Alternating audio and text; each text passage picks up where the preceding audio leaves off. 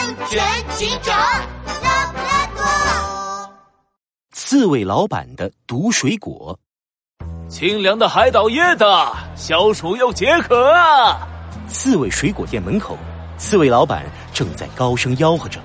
这时候，正在巡逻的拉布拉多警长走过来。呃，拉布拉多警长，夏天这么热，买只刚上市的海岛椰子吧。嗯，是有点渴了。刺猬老板，椰子多少钱？刺猬老板还没来得及回答，头发花白的鸡奶奶突然跑了过来，一把拉住拉布拉多警长。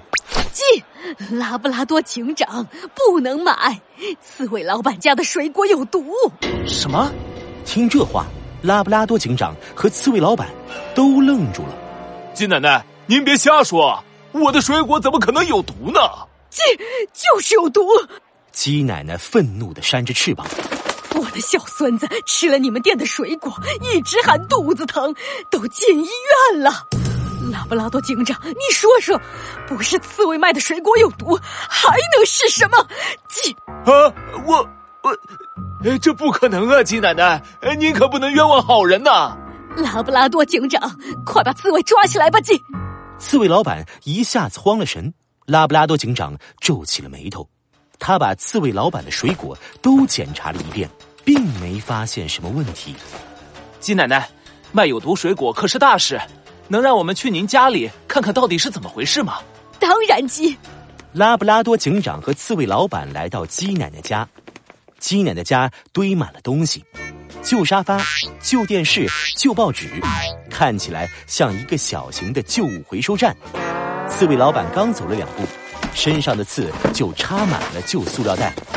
哎呦，我的刺都快变成衣架了！哎，鸡奶奶，您家这旧东西也太多了。你们这些年轻人就是不懂得节俭，鸡。这些东西修一修都还能用，怎么能丢掉呢？鸡。呃，鸡奶奶。小鸡弟弟吃的水果还在吗？就在桌子上，鸡。拉布拉多警长转头一看，只见桌上放着一个果盘，里面有许多切好的水果，边上还有一个已经喝空了的椰子壳儿就是今天早上，我听说宝贝孙子要来我家，就赶紧切了水果，又拿了椰子给我宝贝孙子吃，哪知道。哪知道孙子吃完没多久就肚子疼。鸡奶奶，你确定这些水果是刺猬老板的店里买的吗？那当然，鸡。我这边还有装水果的塑料袋呢，就在刺猬老板的身上。系。刺猬老板赶紧转过头，发现自己肩膀后的刺挂着一个塑料袋，袋子上印着一个刺猬的图案。这，这是我店铺的标志，没错。可我的水果真没毒呀！刺猬老板吓得身上的刺都哆嗦了，他委屈的看向拉布拉多警长：“我开水果店二十年了，从来没出过事，这这真不是我害的呀！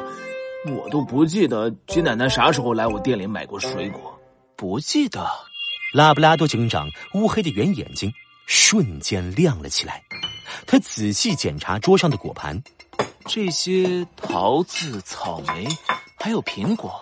怎么切的七扭八歪的，而且还有大大小小的挖痕？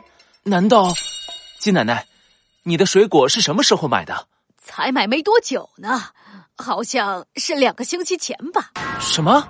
两个星期？那水果早发霉了呀！我是看见水果上有一点霉斑，但我已经切掉了。我给宝贝孙子吃的部位都是好的，没发霉呀，鸡。鸡奶奶，这就是小鸡弟弟生病的原因。水果要是有一部分已经开始烂了，即使其他果肉看起来没问题，其实也已经有病菌和毒素了，是不能吃的。鸡，鸡奶奶顿时傻眼了，她看着桌上的果盘，心疼的直摇头。那，那不是全得扔掉？那多浪费呀！鸡，奶奶，我都听到了。